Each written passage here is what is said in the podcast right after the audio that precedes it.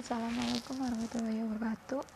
Nama saya Ainun Hasanah NIM 19230014 Akan menjawab soal nomor 3 Yang pertama, tidak setuju Karena pembangunan bukan hanya dilihat dari adanya gedung-gedung tinggi dan fasilitas yang semakin maju Tetapi juga perlu adanya tata kelola yang matang sehingga percuma saja apabila pembangunan hanya terjadi di beberapa kawasan sedangkan di kawasan lain masih terbelakang dan tidak terjangkau dengan pembangunan. Indikator keberhasilan pembangunan ada tiga aspek dalam indikator tersebut, yaitu laju pertumbuhan ekonomi menurut pandangan kaum tradisional. Laju pertumbuhan ekonomi merupakan indikator utama dalam menilai keberhasilan suatu pembangunan ekonomi. Laju pertumbuhan ekonomi yang tinggi dapat tinggi merupakan indikator keberhasilan pembangunan ekonomi sehingga target pertumbuhan ekonomi yang tinggi adalah suatu keharusan. Gross National Product atau pendapatan nasional per kapita. Pendapatan nasional per kapita bisa, bisa dihitung dengan cara membagi pendapatan nasional dengan jumlah penduduk. Perhitungan pendapatan nasional per kapita biasanya dilakukan setiap satu tahun sekali. Hingga saat ini, pendapatan nasional per kapita masih digunakan sebagai tolok ukur kesejahteraan masyarakat. Semakin tinggi tingkat pendapatan nasional per kapita suatu masyarakat, maka akan semakin sejahtera masyarakatnya.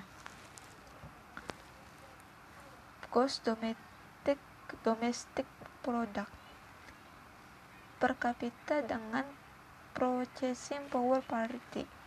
Salah satu kelemahan yang ada pada sistem perhitungan PDB selama ini adalah ketidakmampuannya mengkomodasikan indikator-indikator non-ekonomi. Faktor lingkungan sebagai aspek penting bagi tingkat kesejahteraan ketika angka PB, PDB PDB nominal tidak dapat menjelaskan mengenai tingkat kesejahteraan real maka United Nations Development Program mengambil inisiatif untuk menghitung variabel purchasing power parity Perhitungan PPP digunakan sebagai dasar penentu kemampuan atau daya beli seseorang. Semakin tinggi daya beli seseorang atau masyarakat, maka bisa dikatakan bahwa pembangunan ekonominya berhasil. Indeks pembangunan manusia dalam buku kolaborasi pembangunan ekonomi di di negara berkembang dijelaskan bahwa indeks pembangunan manusia diukur berdasarkan tiga aspek.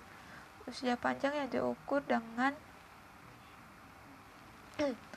dengan tingkat harapan hidup. Semakin tinggi tingkat harapan hidup maka pembangunan ekonomi bisa dikatakan berhasil pengetahuan yang diukur dengan rata-rata tertimbang dari jumlah orang dewasa yang bisa membaca dan rata-rata tingkat sekolah.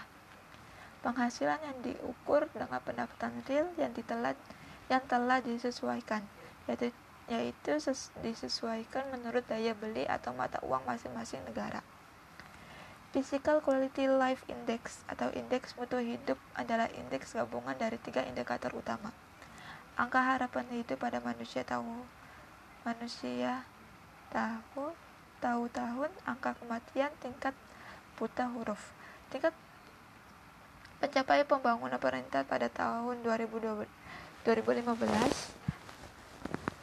tampaknya belum memuaskan sebab dari lima indikator keberhasilan pembangunan hanya satu saja yang sudah terpenuhi.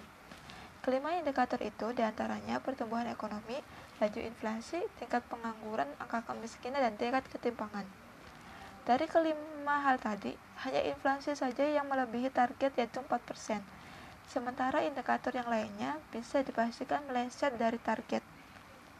Pertumbuhan ekonomi, misalnya pemerintah sebelumnya mematok target sebesar 5,5%, namun kemungkinan pencapaian yang paling realistis hanyalah 4,7%. Adapun target kemiskinan dalam APBN P 2015 sebesar 10,3 persen. Namun data Badan Pusat Statistik menyebutkan pada Maret lalu sebesar 11,22 persen.